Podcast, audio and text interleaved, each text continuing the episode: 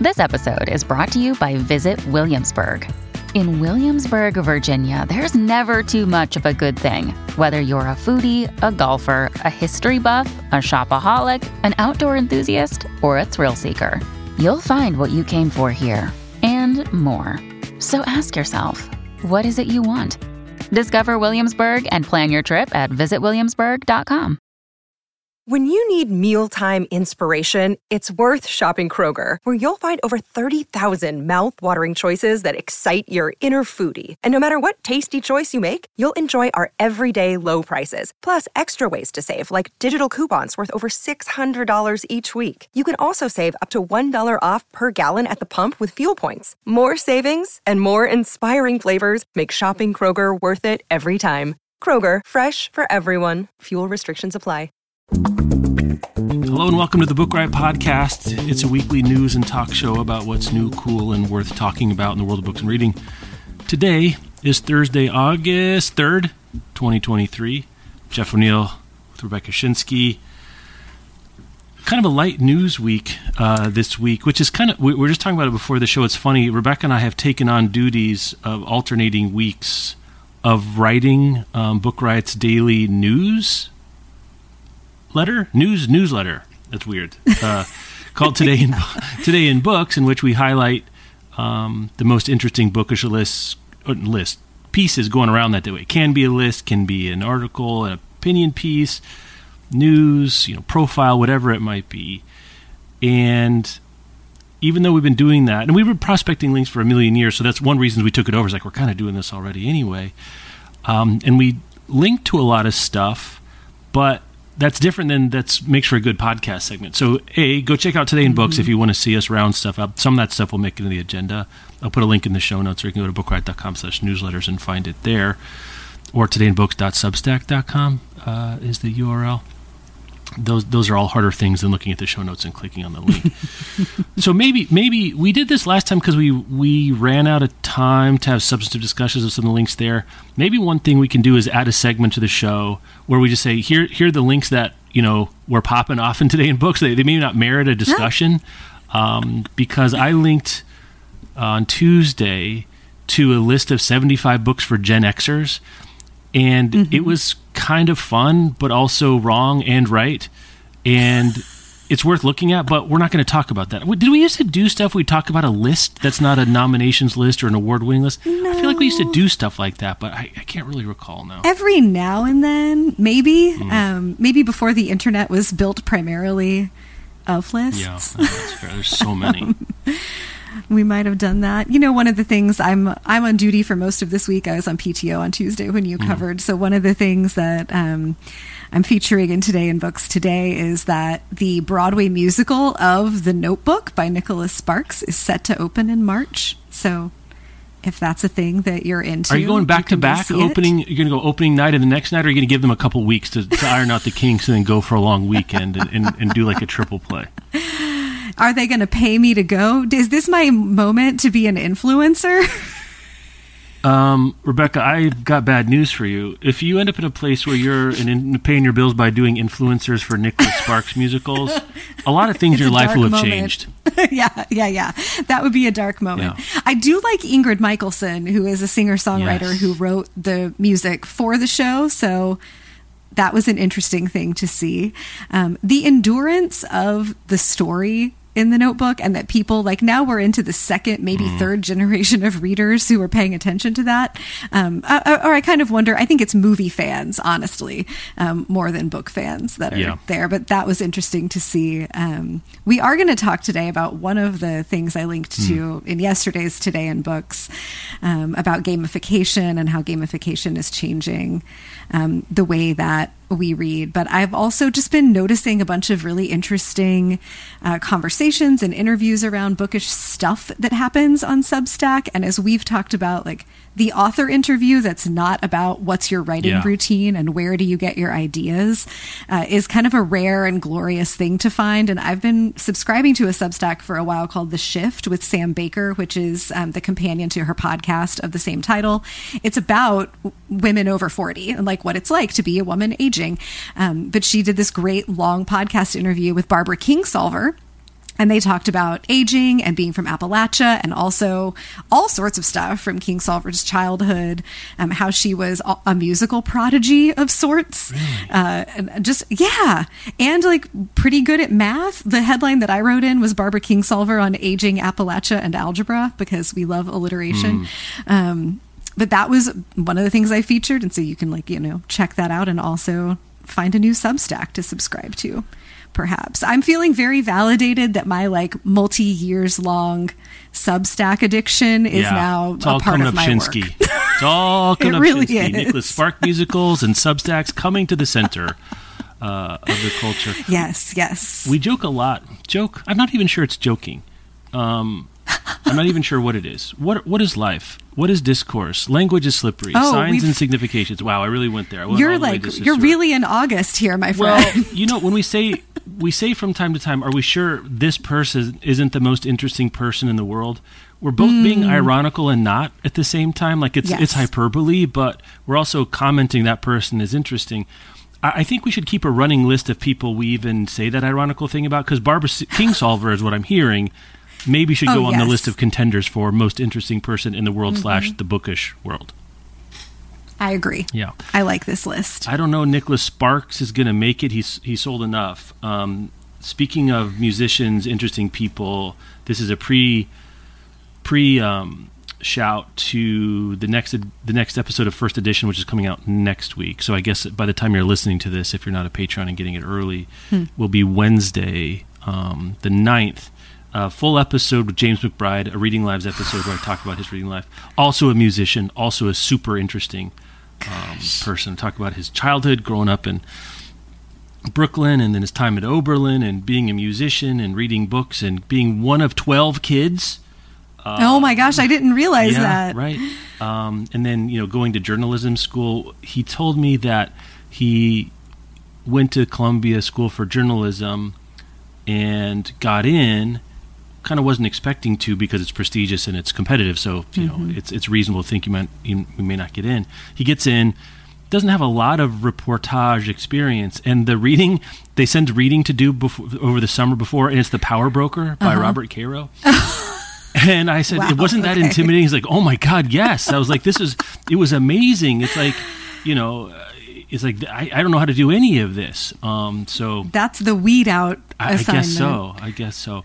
So That's incredible. I think we'll talk about um, a Grocery Store in the Frontlist Foyer today. We both read it recently and we, Mm-hmm. We have will. nice things to say about it there. So go check that out, first edition. Um, we also did the August It books. The September It books are going to come out, you know, at the end of this month. We're getting down to it now. With September coming, Heaven the Grocery Store versus Tom Lake by Ann Patchett was kind of the final boss match of the knockout round we did. Mm-hmm. I hope I'm not spoiling it for people who haven't got to it yet, but go subscribe early if you don't want to. I thought I would take stock real quick because I was telling you yesterday that our heart votes for the McBride rather than our head votes for the Patchett took a couple of hits, and the na- one by the name of Reese Witherspoon, the other by the names of Barnes and mm-hmm. Noble, picking the Patchett for the books of the month. Apple Books bailing us out today by making Heaven and Earth grocery Oh. store Good job, Oh. Apple. one of their picks of the, the their pick of the month. Now, I, I've got this on. It's not deep background. Someone wrote in that's a bookseller, um, and I'm not going to say the state or anything because they asked for not all of this to be identifiable.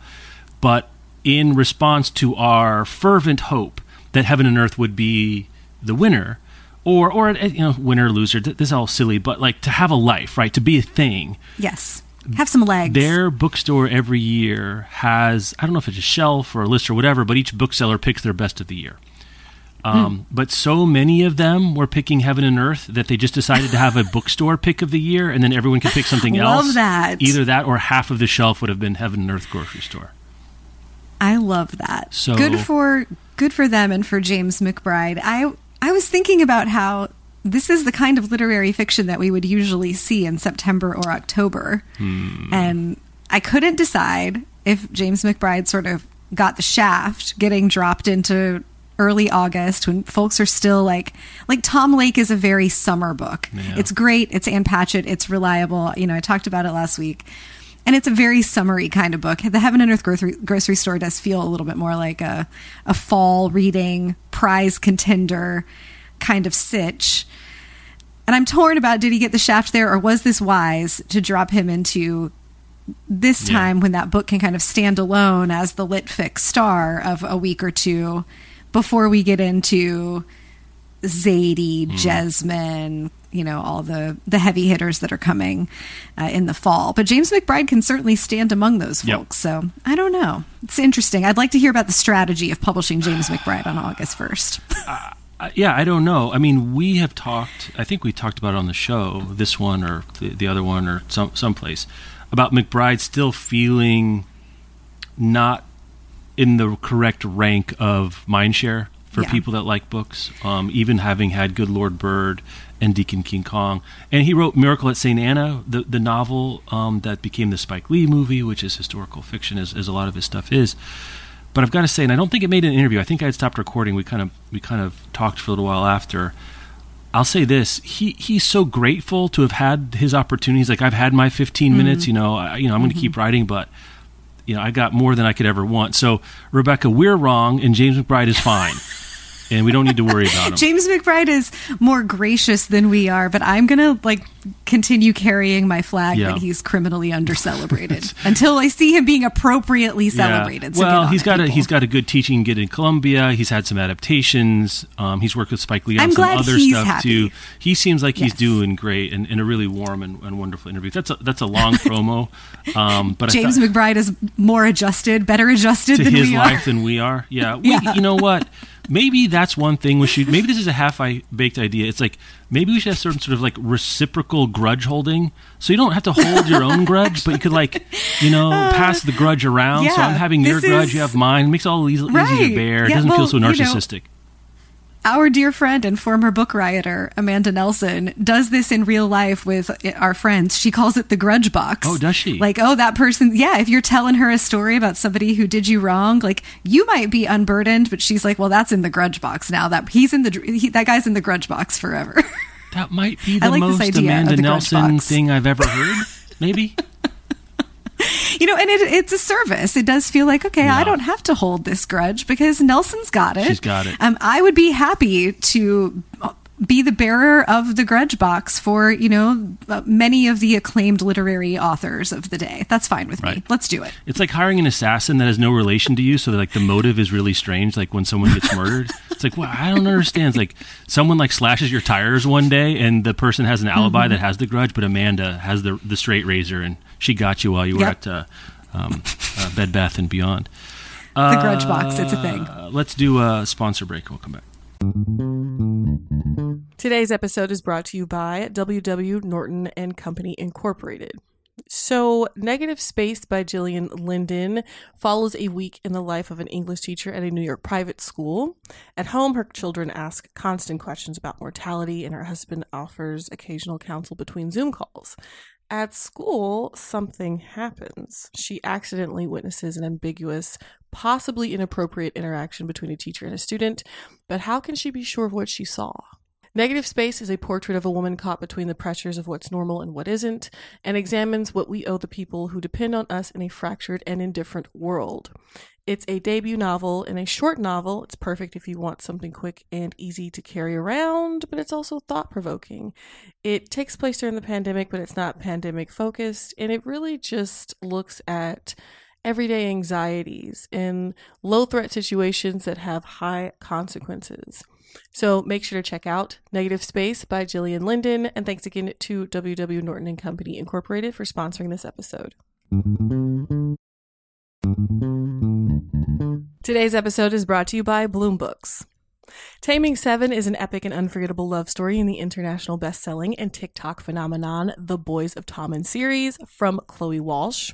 So Tommen's cheekiest lad, Jared Gibbsy Gibson, has always been a comedian, but inside he is haunted by events of the past and he uses humor to cope, hiding his true self from the world. Then you have Claire Biggs, who is the epitome of sunshine. She's always loved Gibbsy, her brother's friend and her favorite neighbor.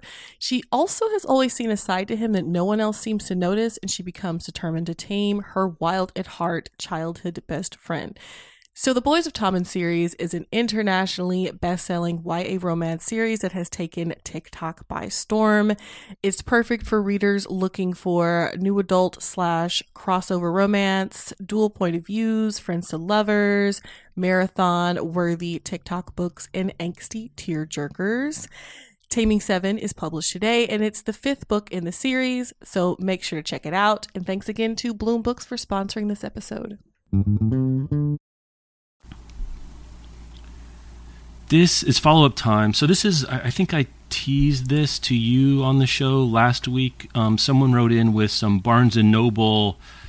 Maybe everything isn't quite so hunky dory as mm. it seems. There was another James Daunt Barnes and Noble profile this week. This one in the Wall Street Journal. Um, so he's got a good publicist. So I think this could relate. Well, it definitely relates in this regard, but I think it may have a um, longer game implication. Um, I'm going to protect this person's name, and I'm not going to go to too many specifics of geography here, except to say one thing that this person says is happening at Barnes and Noble stores is that pushing this new paid membership thing that Barnes and Noble has been doing. I, I think we oh, talked right. about this on the show of going from this free get 10% off to is it $50 a year, $35 a year? It doesn't really matter, but a subscription based, we're paying an annual fee for some perks and free shipping and whatever, is the primary way. Now, this is, I'm taking this, this is secondhand. I, I haven't reported this myself. The primary way that managers are getting promoted, hired, retained, and fired. Mm. The, the goal of retention and conversion of people into that paid thing is what is determining the success of a store right now, or especially the employees of the store.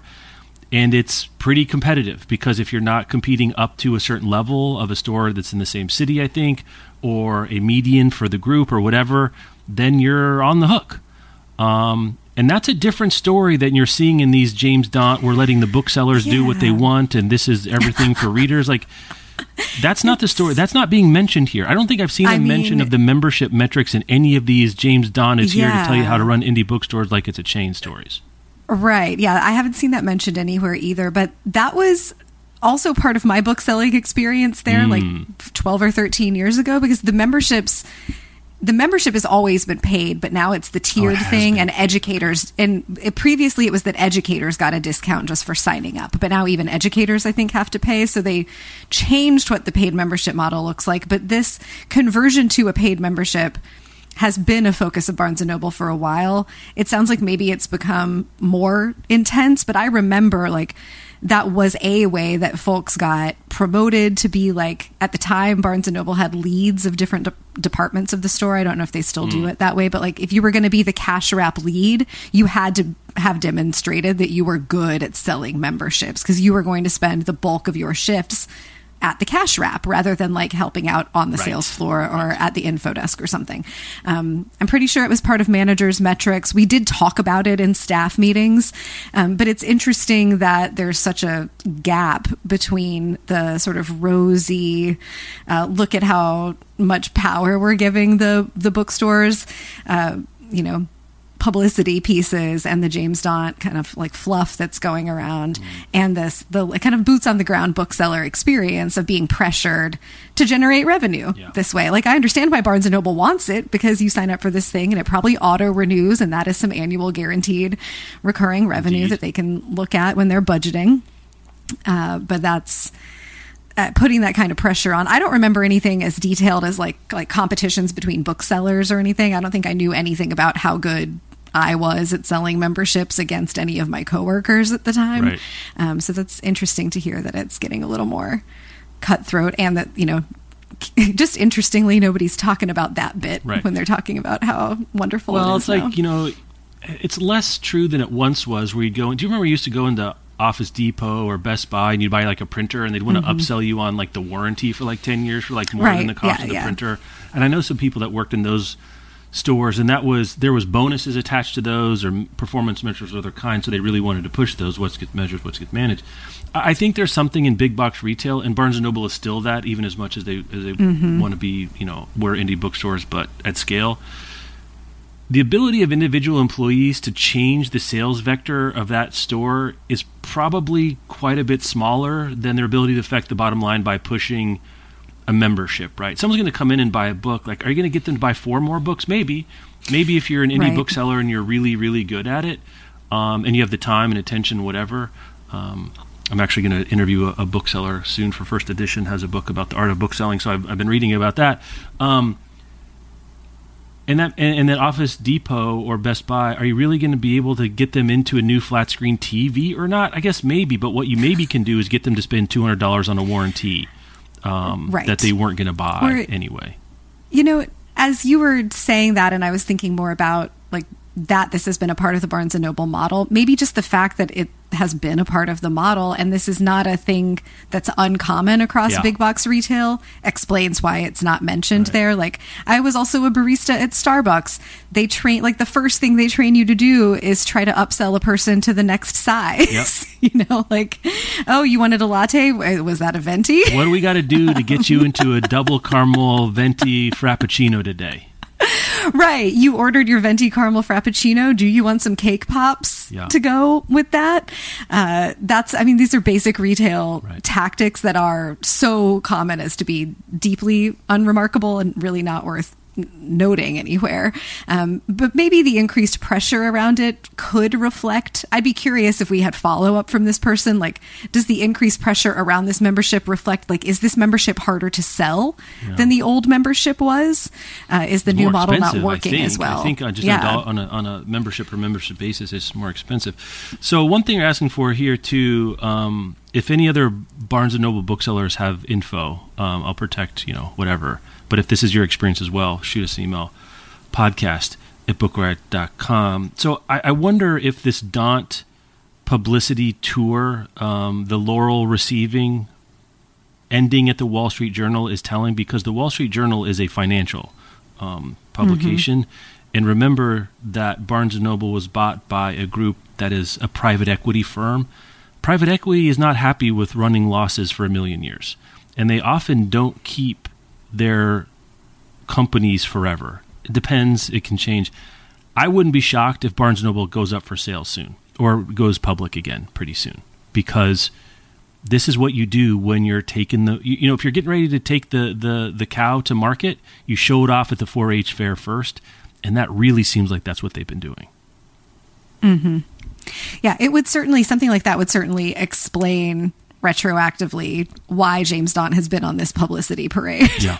Other than just let's let the world know that James Daunt it sounds like he's good at his job or wants you to believe that he's good at his job and has turned this Barnes and Noble ship back around. Yeah. Be interesting to see how that shakes out. um some other follow-up uh follow up on my kind of last minute noodle throwaway noodle about some sort of authors cooperative model where author not I don't know if cooperative is right but more like the NBA, the National Basketball Association, where the salaries of the players in total are a fixed percentage of the gross revenue of the league Yeah. itself. And um, one, uh, one one listener said, you know, this sounds like to me like the beginning of um, United Artists, which you know some early movie stars got together to form United Artists because they could have more control, to get more of the revenue, and so on and so forth.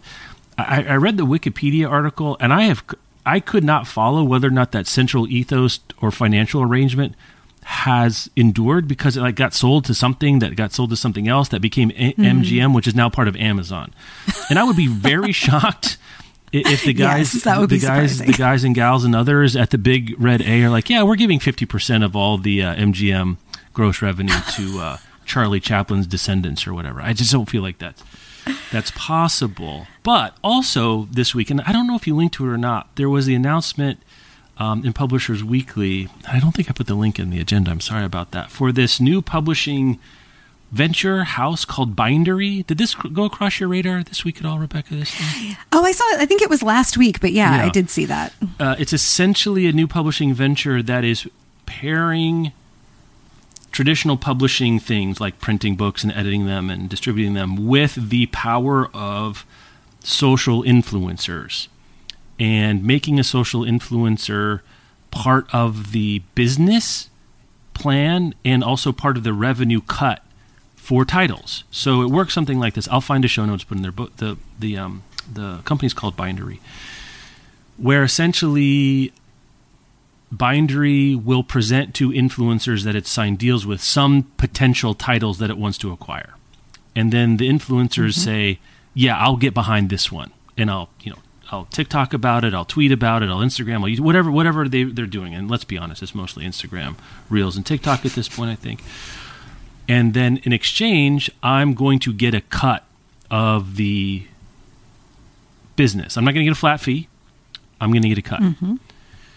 And someone emailed to say, This sounds like what you're talking about. And it does sound that way. But what I would encourage people who don't know is to investigate the difference between gross revenue and net revenue. Because mm-hmm. this model, authors get 50% of net revenue. Um, in the NBA, I believe they get 50% of gross revenue. I know it's gross. I don't think I don't know if it's 50%. There's just been a new bargaining contract. I don't know. But the difference between net and gross is the difference between um, your computer mouse and a field mouse. They're wildly different things. Um, gross revenue is the total dollars taken in. The net revenue, it's what's left as profit after costs after, and everything have been taken right. into account. So, an author getting 50% of net revenue, that is a bigger percentage. But me without even seeing the sales, I would take 15% of the growth right now, which is what most authors get mm-hmm. from a mm-hmm. traditional publishing company right there. Because there's ways of messing with net.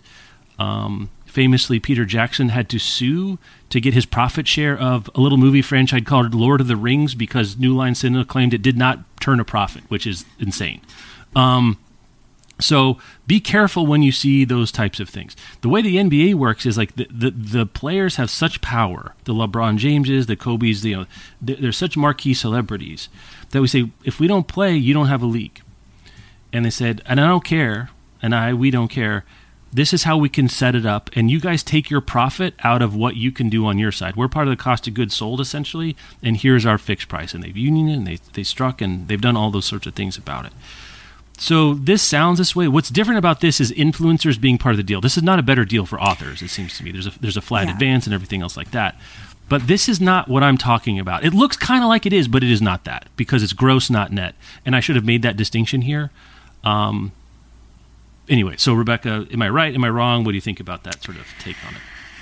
I mean, I think you're absolutely right about taking the 15% on gross rather than 50% on net. I'm not sure how. I mean, like a bestseller. If you're an influencer and you push a, a billion copies of something yeah. that's going to sell or that is selling really well, that might be better than the deals you're getting as an affiliate for other things you're an influencer for. So this might fall somewhere right. in the middle there. Um, I'm really curious to see who will be participating in it. I I saw the announcement of Bindery and then I stumbled just sort of in my own internet wandering, um, or actually, it stumbled on me in my Instagram feed. Um, Kathryn Budig, who uh, started as like a, one of the first like yoga influencers, maybe a decade or so ago. She has just over 200,000 Instagram followers on her personal Instagram, uh, but she loves to read and started a, a, a, book club through a platform that she runs um, that has the book club's called the Inky Phoenix. It has like 12.3 thousand followers, and she is one of the influencers who's going to be part part of Bindery. And I was just like scrolling through my yeah. Instagram last week and saw her announcement. I was like, oh, interesting. Like on her personal feed, that there's that 200k followers. On the book club feed, there's the 12,000. Um, she's been picking a book every month that I that is just a book she likes and is encouraging people to read, and they do some discussion around. I don't think she gets any like kickback on those sales. Mm. So maybe her thinking here is um, that she will be choosing some of the you know bindery titles um, as her book club titles going forward and then she'll be able to make more than she would make if she was doing like bookshop revenue for them. Um, i would love to you know hear more about that process and about how they're doing recruiting yeah. for this like i think you can apply as a tastemaker um, for bindery or you could reach out to them you can join the wait list if you want to be um, on there but how did they recruit the first round of folks who are going to be their influencers for this is something i would love to hear more about i think it's it's interesting like to try to put to try to thread a bunch of needles like create yeah. a business model that supports publishing and authors and also has the influencer stuff built in. Um, Uh, but I think it relies on the on it, it assumes that influencers will continue to be important and the more algorithmatized all of our you know social media experiences get i think the less weight the individual influencer That's, has that's my because question you about it too. Right. It's we're moving away from social media and towards recommendation media like TikTok, um, where the algorithm just serves you the things that it thinks you like, and you're no longer going through this mediated experience of like, I follow Kathryn Budig, I like her, she recommends this yoga mat, I will try it. It's just TikTok giving you here's a yoga thing you might like. I don't know. I'm still not on TikTok and don't plan to be, but this is my understanding of how algorithms function. Yeah. Um, so the the ongoing reliance on influencers or building a brand new business on the assumption that influencers continue to be a primary mechanism for people f- discovering things and buying them um, is the biggest question mark of this for me. But um, as an attempt to pull a bunch of those pieces together, this looks about as interesting as I think one could be. I think it's an interesting failure in the making to me for a couple of reasons. Yeah. And, and, you know, think you're right about things until you're wrong, or you're wrong about things till you're right. You know, it's a gambler's fallacy to think it's going to be other than it is until it isn't. Um, a couple of questions about it. Putting putting aside the revenue splits and all that kind of stuff, the the, the fundamental idea is this: that let's say I'm a big TikTok influencer, is my ability to select a book from a pile and then do enough on my own soch to get it to move more units than it would have traditionally published is that consistent enough where you're picking one? Because it's one a year. You can't do that many of these. And i think how a lot of the social media works it's very rare that a single person unless you're biggles dickolas um, and that's lightning in a bottle you, you just can't plan for this and this requires a lot of planning You've got to select this one and this is the one i'm going to have to consistently get behind it and the it- way the social stuff works is that one person then to be joined by other smaller or bigger or really love it and then have reasons to get behind it themselves and I, I just don't know that that's replicable or even I I think you need to be betting a lot of chips to get one to pay off. This feels like putting a lot of weight behind one Yeah. chip, and you just don't know what's going to take off. You just don't know. I think the betting framework there is a really helpful way to think about it mm. because like TikTok is a slot machine. Right. and very few of the times that you pull the lever do you win, if any of them. If you're somebody who's advertising your stuff there or building content about the thing you're trying to sell and hoping some of it will go viral. And especially knowing that TikTok is creating its own publishing arm That's where it great point. presumably is going to leverage the algorithm on its own behalf. Anything like one would assume if they're putting their thumb on the scale for the books that they produce, there will be a negative impact on attempts to influence TikTok users to sell mm-hmm. other kinds of books or books from other producers. It's I think it falls into the same kind of logical fallacy that we see happen on whatever the social media thing of the year is of like, well, this thing worked really well organically. There were some organic sensations. So let's just try to engineer it. And the thing that we kind of repeatedly say about those is I, un- I understand why that someone feels the need to try this. I feel like I can also see why it won't work. Yeah. Um, Yeah. But if you're just looking at that one sensation, like we could try to capture this, I understand the urge to try to capture it. I just feel like I'm too old on the internet to think it can be captured.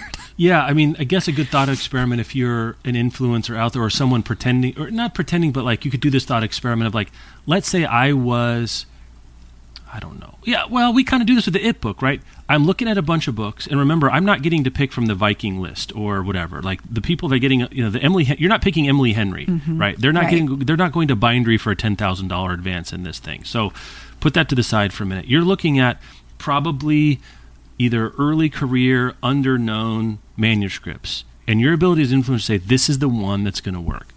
Okay, well, would you have done that six years ago with the things that took off? Would you have picked this is how you lose the time war?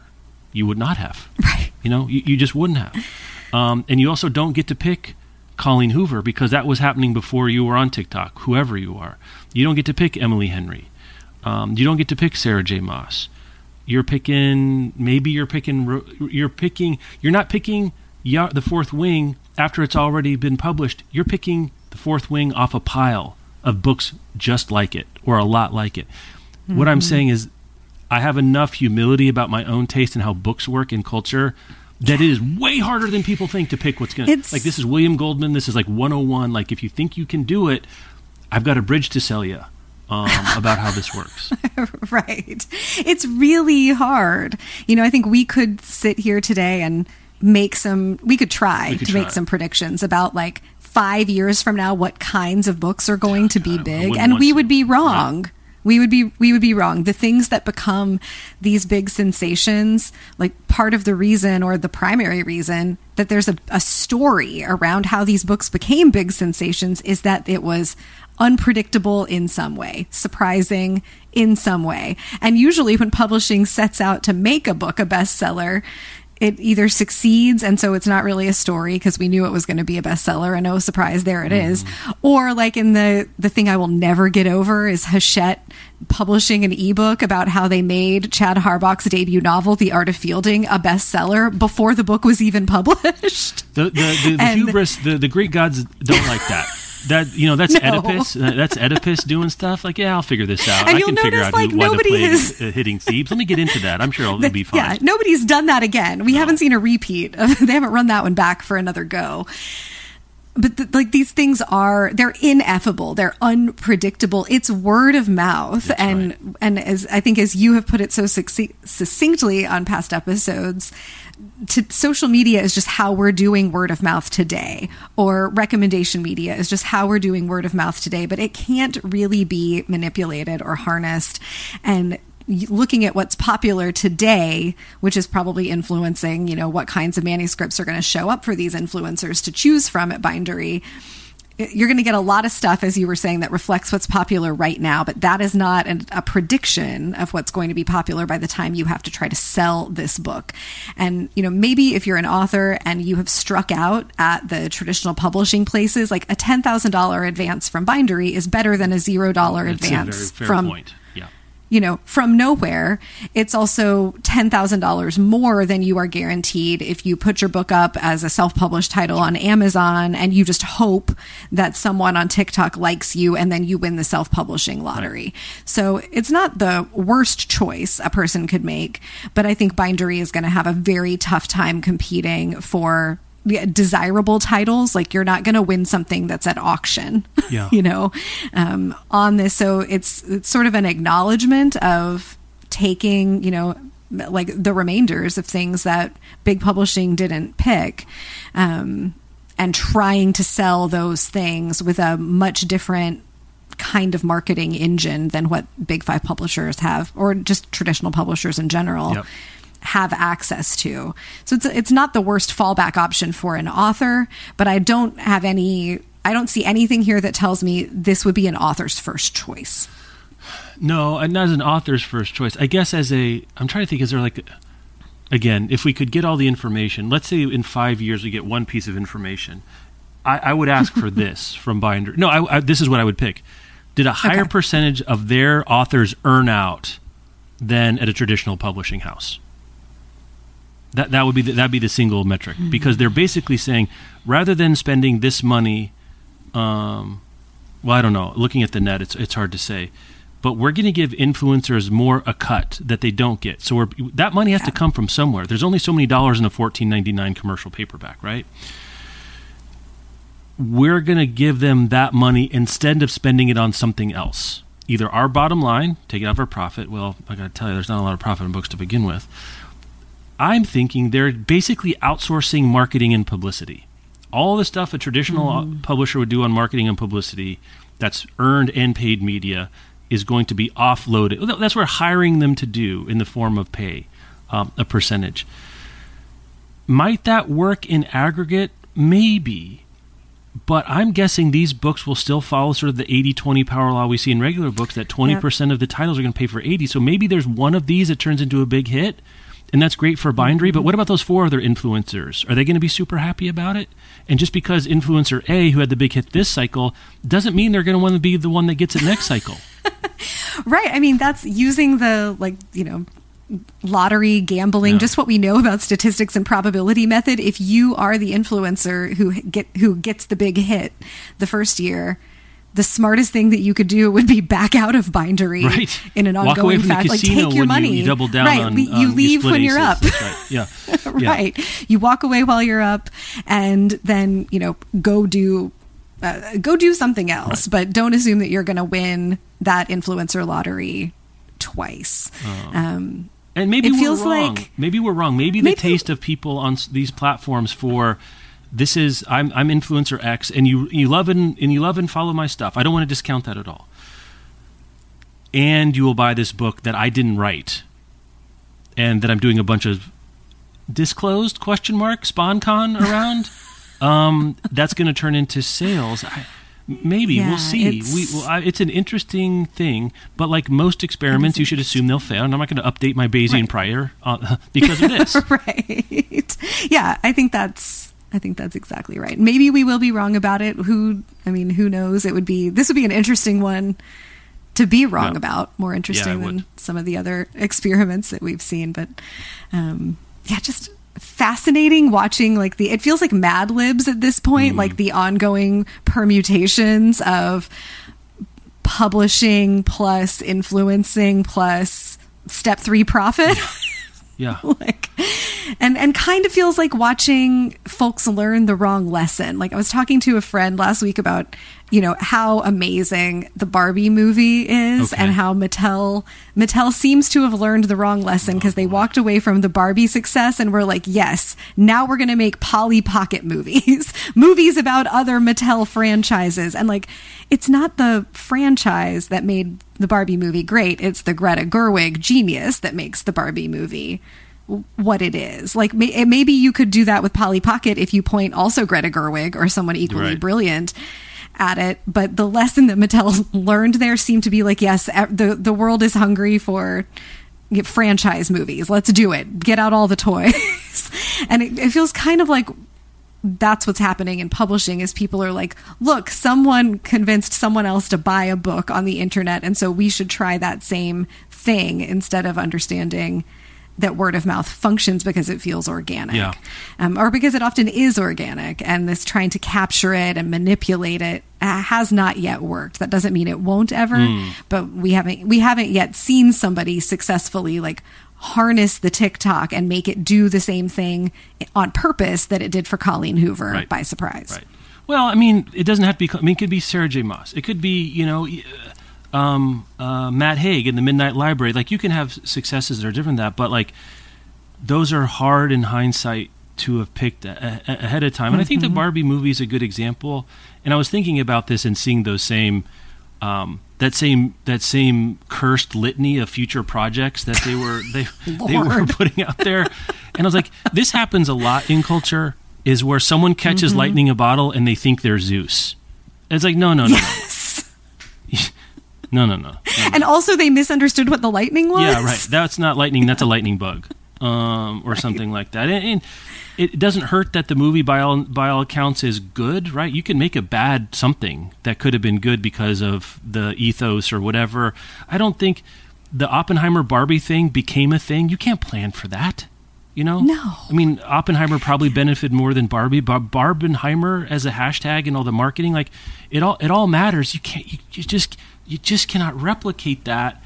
Um, and everyone did their job. Sometimes everyone can do a great job and have good ideas, and the product can be good, and it still doesn't work. Have fun figuring that. That's that's just the truth. Good luck. Good luck. It. It's it's really hard, and it goes back to what we were talking about last week. Is because there's so many there's so many chips on the table. There's so many cards in the deck. I'm, mi- I'm mixing my gambling metaphors, but there's so many people competing for that bottle and that lightning. Um, you got to be really good. Now, maybe the smaller stakes of this make sense. Maybe for a ten thousand dollar advance, they'll find that these really big influencers. There's some that are huge, and they get huge views. Maybe that's enough to put it over the edge. I don't think it's going to be lessons in chemistry, though. I don't think it's going to do tomorrow and tomorrow and tomorrow. I would still bet on the brand name imprints doing what they know how to do, making their bets across a bunch of stuff and seasonality. I, I still think that makes the most Well, sense. Yeah, I would I would bet that way also because even thinking about an influencer who has a million followers, if you can get a piece of content about that book Yeah. in front of every single one of your million followers, online sales conversion rates tend to be about 2%. And that's post click. So, like, anyway, sorry. and that's post click, Yeah. right? Yeah, no, I, I feel you. Yeah. So, like the top top end of what would be reasonable to expect from an influencer who could show a thing to a million people, like you knew a million people's eyeballs were on Mm. it, is to sell twenty thousand copies. it's not happening. That's not a failure for a debut title, but it's not a runaway success. Yeah. And that's the top end. Like that's not going to happen. Kathryn Budig's 200,000 Instagram followers on her personal account or her 12,000 on her book club account. Like that's 2% of those people, if they all saw it buying the book, is not going to make a book into a sensation. So they're, I mean, they're hoping, I think, for follow on. That, well, like, that's other what it is. They're hoping that their floor is higher. They're hoping- right that they can well, get to the base can- number higher and faster. they're hoping they can engineer Yeah. word of mouth by starting it from a bigger mouth. Right. Yeah, I mean, I kind of imagine there's some threshold of awareness and attention that a book has to pass even to become a candidate for word of mouth, right? Enough people have to have heard about mm-hmm. you even to be to have that virality, and people forget that virality is a, a coefficient that comes from well, we all became expert, experts in epidemiology, right? Like a viral coefficient. Right. That our factor is like, does it infect? Does it touch more than one person? Right? If if someone hears clearly, this happened with it starts it ends with us is that for every person that read it, more you know people recommended on past that, and then the, and that happened on the videos as well. That's very that's just very hard to do, and the hope is very that it's like I said, I've said this before. It's a lottery ticket, so you can buy a lottery ticket, right? It's a lottery ticket to Mm-hmm. get to that threshold in which you're a candidate to become word of mouth because there's enough sort of baseline awareness that the kind of people that might talk about your book would talk about it maybe they're thinking if we can just if we can have a higher hit rate to that level then we'll have a higher hit rate for the level above it. And the the gating function is just to get to be a candidate for word of mouth. If you have more candidates up there then more of them get i I just don't i just don't think that's going to happen. And you and i we're thinking of this from our own business point of view here too. We are mm-hmm. super not interested in investing in distribution platforms that can change on a whim and change the algorithm and we don't control. Like one reason we like newsletters and podcasts they're hard to get people into but once they're into them you know tiktok can't decide because of a server change that hashtag BookTok is something that they control right all the Right. time. And that's that's a, that's a difficult proposition to get in as well. And the second thing about word of mouth um, and i swear i'll get off this we're going to do the whole episode about follow-up which, which is fine it was a light week anyway um, is that word of mouth people aren't going to they're not going to go to bindery.com slash influencer x slash title x. Absolutely. the book has to be at target. The book has to be at mm-hmm. barnes and noble. And i don't know that bindery has a distribution platform to get the books in there. And here's another thing even if they are barnes and noble does not put your book on an end table and say you know what? You get 100% of that purchase price. They take 40% they take 50% of that purchase price. And you know what that that affects net revenue so Yep. maybe on sales through bindery.com, they have a better margin because Bindery gets to pick that up in that sales. But to be word of mouth, you got to be able to find it wherever you go. It has to be on Amazon. It has to be other places. yeah any place anytime that a customer has to like create an account at a new place Forget they've never about it. seen before for yeah for, forget about it like although you, and we know this people listening to this episode, you know this like you have clicked on a book title somewhere on the internet in your Mm. reading life and landed at like publishinghousename.com slash the title Right. and from there you have seen you can buy this book directly from us the publisher or you've been given a list of buttons for amazon and barnes and noble and bookshop and all the usual suspects. And what you probably did at that point was just close the window. Yep. most people bounce if there's an extra click required. Maybe you clicked on one of the retailers and if you did there's like a 90% chance that it was amazon mm-hmm. And this is a central tension in just how books get sold online. Because the most effective thing to do if you actually want the sale and you're a publisher advertising a book is to link it to Amazon because that is the place that most readers right. have existing accounts. So there's no friction in their, you know, there's no friction between, oh, that book looks interesting. Maybe I'll buy it. And here I am at the page where I can do one click and buy it. Mm-hmm. Every click that you add into that process, requiring them to navigate between a bunch of other pages, decreases drastically the likelihood that they are going to buy that book. But since publishing also has to play the politics game of indie bookstores get mad at you if you link your title directly to Amazon, and other retailers don't like it if you link your book directly to Amazon, they're going to drop you at a landing page that has all these retailers to choose from. So kind of everybody feels better about it, but you sell fewer books in the long run that way. Right. And Bindery is going to be up against that, plus the fact that like readers won't really know what Bindery is if they land at bindery.com yeah. in a way where like if you land at penguinrandomhouse.com you you do know that's a publisher. Yeah, it's fourteen ninety nine ebook. Well, they have to charge sales tax depending on your jurisdiction. And oh, by the way, I'm doubting shipping and, is free on a fourteen ninety nine. And what's their ebook distribution yeah, platform? I'm sure. I mean, they're probably going to be you know some bespoke login, and it's going to be DRM. This is a look. It's a hard business. So you know, publishers struggle with this too. I'm not saying. Um, yeah. I'm not saying they don't, but I think any experimental publishing model has to take a risk. I think this is a, a risk worth taking, but most risks like this don't pan out. And um, I think I'm not sure I have motivated reasoning, but I don't particularly care for most of the kinds of books that tend to be TikTok hits. Um, I don't mm-hmm. particularly like that content format just for regular stuff. So, you know, take take all I'm saying with you know a full dash of the Morton salt shaker um, Ron, Son- uh, Ron Swanson yeah. um, dash of salt uh, to, to go with my take. But I, I, think for those of you who are listening, like I hope it's interesting to think about what the realities of publishing are and what you're. Tr- there's no free lunch, so you're trading something for something, and what they're trading for is interesting. But I think it's worth thinking about what they're trading away. Uh, mm-hmm. to, to, open up that percentage or open up those platforms yeah, or distribution. It's a good way to wrap that up. All right, let's do Frontlist Foyer, but uh, one last sponsor break. Should we talk about? so you did both Patchett and McBride. Um, I did. Should we do McBride together first before moving yes. into Patchett, or do you want to take it the other way? Well, I pitched Patchett a little bit last week, okay. so we can just talk about James McBride. Um. Well, let me say this: just telling Michelle the ending of the book oh. made her cry. I have not attempted to talk about the book until right Shall now. Shall I ask you to relate the end here? Yeah. Oh God. Right. We're not gonna. We can't. We can't spoil it. But oh boy. it, it's it's moving. Uh, it's sad and moving at the end. I think it's mm-hmm. also exuberant. The beginning is exuberant. It is. If I have a critique of this book, it's maybe the first fifteen or twenty pages are a little impenetrable. Impenetrable is the right wrong word, but it takes a little while to get into the community of Chicken Hill. We have a flashback. You know, um, he does a he does a, uh, a, curiosity gap thing, and not in a BuzzFeedy kind of cheap way, but there's a body mm-hmm. we don't know who it is, and a lot of the book is sort of loosely the point of saying who that is, but it's also totally not at the same time.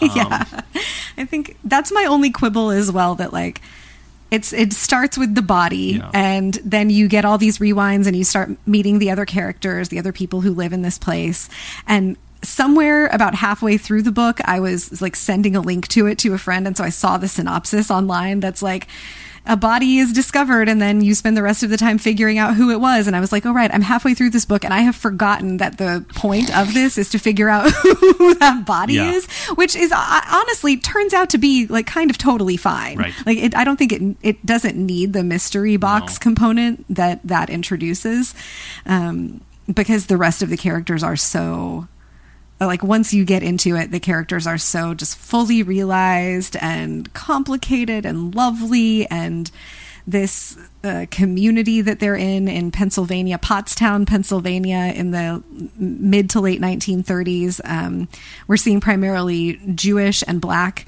characters and the tensions between them, but also the relationships between them and how they deal with the primarily white folks who run the town because it's the 1930s. Um, just really interesting. I was telling you the vibe of the book maybe reminded me the most of Sula. Mm. It's not quite it's not quite there's nothing like surreal in it the way that Sula has some surreal like slightly surreal elements, but that um small town with these fully realized like real characters. So the kind of people that you say oh she's a character like everybody is one of those. Um, but not in a it's not like they're not outsized they're not caricature ish no that's um, that's that's important because we um, said you know mcbride's corpus is extensive and, and very accomplished. And it's easy to compare him to someone like Colson Whitehead. I mean, it, that really started with Deacon King Kong and Harlem Shuffle coming out at the same time because Mhm. they're both Yeah. writing something similar, but their own stylistic and thematic differences came so far across. Whitehead is so much more. Mm, I'm not even sure how to say it. Controlled. McBride is much more exuberant, right? There's a reason he's drawn to John Brown, which we talked a little bit on first edition, like this larger than life, but also very specific character um, at the same time. So these characters are funny, they're flawed, um, they they have big and specific and recognizable personalities and ambitions. Um, and I think the central pleasure of much of McBride, and I think especially this one, is sort of walking amongst them as as Yeah. they're doing their stuff. Um, and the plot matters less right. to me. The situations matter less insofar as the stage upon which they tread. Um, and that's pretty high recommendation for me, I would say. Just you want to spend time with the characters he creates. It becomes pretty clear to me in Mm-hmm. talking with him that like he he he finds characters and then and then right. That's that's Mm. how kind of it works. Mm-hmm. Um, this book was an outgrowth of a book he wanted, he was trying to write that was about something else, and it didn't work. But the one thing that worked was Moshe in this character. For the other, if you re- Rebecca, you read it, but the other like that Mm. Character yeah. worked, and that became the hook and, and entree into this other this other world. Interesting. Um, so if you like character, especially, you're gonna like this. I figured out pretty quickly Yeah. who the the body was, and I don't think that matters. You know, I, I mean, if, if that kind of thing. If you're looking for a mystery, like I guess there's a little bit of that there. I, I would think it's pretty thin gruel for a pretty hardcore mystery, murder mystery kind of lover. I mean, I'm, you know, so historically bad at guessing the whodunit in mysteries, and I forgot this was even Right, a mystery. right, right. That, like, at near the end, when the pieces were tying up, I did see, like, oh, I know where this is going. And that didn't impact the reading experience at all because it really is not about solving Yeah. the mystery. This is not a mystery book. It just happens to have like a question mark at the start of it, but the relationships between all of these characters that McBride unwinds throughout like that's the point. The point is just as you were saying to, like to be among these people and the more I thought about it, the more I thought like I think this is one of the reasons that McBride is one of those authors that for me does work better on the page than in any kind of imagined adaptation. Mm. And I watched the Good Lord Bird adaptation with Ethan Hawke, and like he captured the zaniness of the character and the book about as well as a person could. But there's something to the vibe Yeah. of McBride that just I think works better as a reading experience that you're dwelling in and that you get to feel the language of.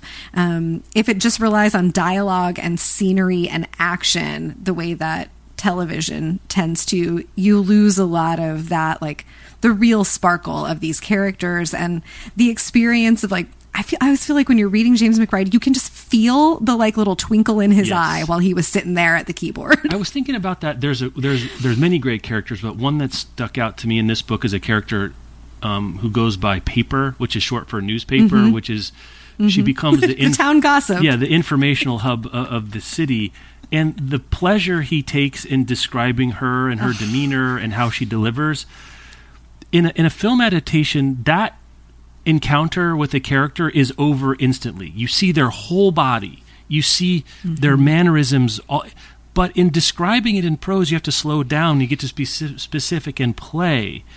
And McBride is a great describer of character and clearly Yes. relishes that. But when it's on screen, like you see Ethan Hawke's visage and you see his character and you see his hangdog kind of look, but also this wild. It's like over so fast. But part of the pleasure with McBride is like lingering in those description moments because it's just fun. He's clearly having his own kind of Mm-hmm. literary portraiture. That's that's fun, and you don't get that as often as you It might is. think. That's right. That's a great way to put it. it it's, it's so good. This is going to be in contention for my favorite. Yeah, I can see why the sure. Mm-hmm. booksellers like it. Um, it has an indie book because it's it's upmarket. Would you say more than Litfic? Oh, I mean, yeah. this is you know I don't know who anyone cares about this. I'm, I'm mostly just trying to figure out for myself. I think it's it's on that line. Like, I won't be surprised if this is nominated No. for some awards Well, this year. Where like I would be got an award surprised to see. wasn't but I hear what you're saying. That's true. Um, the quality of the writing is so good, Yeah. but it's so much fun to read that it, I, I think it kind of disguises it. Right. Like it looks easier than it is. he makes well, it look that, easier I think that's a great is. point. Um, I think this seems like it's breezier um, in talking to him how much Yeah. research goes into this, and then he just sort of, you know, he does a whole bunch of research. He said for um, Good Lord Bird, he'd read 50 books on John Brown, and he takes Wow. copious notes, but he doesn't refer to them. He just sort of, that Mm. becomes um, kind of his uh, cognitive toolkit or his recipe, his larder, and he just sort of pulls from it as he goes and I think that that really comes across in in how these are put together because yeah, I think I think it is it does seem breezier and therefore easier, but breezy ain't easy. Um, is, is. Right, and it's and it's not breezy light subject matter. So it's quite it's like quite a trick Yeah. to make a book that's about complex relationships between two marginalized communities during a very fraught time of American history. Yeah. and that also deals with sexual assault in one place Yes. and child abuse. Like to take all of those things and put them in a story that you can walk away from being delighted that you spent what five seven hours of your Mm-hmm. life with is very difficult. And that is i think that's craft you know in a at a at a really high level. Um, maybe this is also why mcbride ends up being criminally underappreciated is the books are so enjoyable that it's easy to forget how really how difficult it is to create something like that. But i, I think this one it can be literary in that way like at the level of the writing is certainly literary what he's working with is literary and i would be uh, delighted to see it nominated for some awards for like to bring it back to the patchett mcbride Right. false binary that we've created like, Well, it's not a um, false and- binary; it's a boxing match. yeah. Um, you know, Ann Patchett is also no stranger to a book award, No. but I would be su- I would be much more surprised to see like, or actually, uh, D- Tom Lake was an enjoyable, fun read. I would be disappointed in this boxing match to see Ann Patchett come out on the critical acclaim side higher Yeah. than this James No, McBride. it wouldn't be about This the just, combatants; It's just a better about book. the judges in yeah. that in that uh, right. outcome. Exactly. Yes. Yeah, I, McBride, I was thinking about too. He's um, personally an optimistic person, and the books come across as, as optimistic, but it's also not naive. Um, and I Mm-hmm. Think a lot of people, and, and this is a, you know, this is as long as I've been following middle brow and up high culture. Um, sophistication is often equated with dourness or seriousness or Cynicism. negativity Yeah. and I think, yeah, the comic, his comic sensibility, but also his not, he, he knows the realities of the world.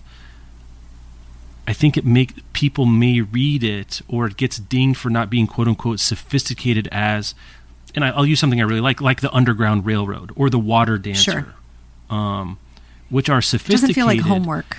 Yeah. But this is more centrally optimistic about people, um, about community, about the possibility.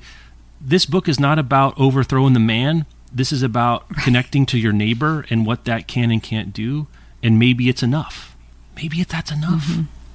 Yeah. Um, it, it may not be justice, but maybe it's enough for something good um, to happen. And maybe sensibility wise, I, I relate to that. But I think it's not the kind of thing that wins you a Nobel. Um, No. so, yeah. you know, whatever. But maybe a Pulitzer National Book Yeah, Award. or, you know, he Be won happy to see those. He got a Pulitzer, you know, um, for Good Lord Bird. I think some of that, too, was that Good Lord Bird was. It, That's a recognition of corpus too. yeah, yeah, think. yeah, yeah. But there's something about that portrayal, and it's 417 pages long. That felt to me. I think people were seeing in that the real. Um, I don't even know what to. It's a precociousness, the prodigiousness of vision there. And Heaven & Earth Grocery Store, it feels more. It feels smaller. Feels more. It's more about community than Good Lord Bird. Um, Yeah, it really is. All it's right. beautiful. That's enough. Um, go forth and and check that out if you want. You can find show notes here, bookriot.com slash listen. Choose an email podcast at bookriot.com. You can check out first edition. Rebecca and I do uh, uh, already up is the um, August uh, It Book Knockout Round. You're going to hear a lot of the same McBride Patchett stuff, though I think neither of us had read them at that point, so you can go back in time there. McBride coming out in first edition next week. We are recording right after this for Patreon. We're going to do a look ahead to adaptations that are coming out this fall and kind of talk about how confident we are in each one of them. Uh, and I don't know, we're going to do the scoreboard, but we'll kind of use the the director, actor, source material, and then I think all of these have a trailer at this point. The one we're They talking do. about, Mhm. so we have a little taste. We have a free sample, um, and talk about what we think looks like our best bets for the fall. Rebecca, thank you as always.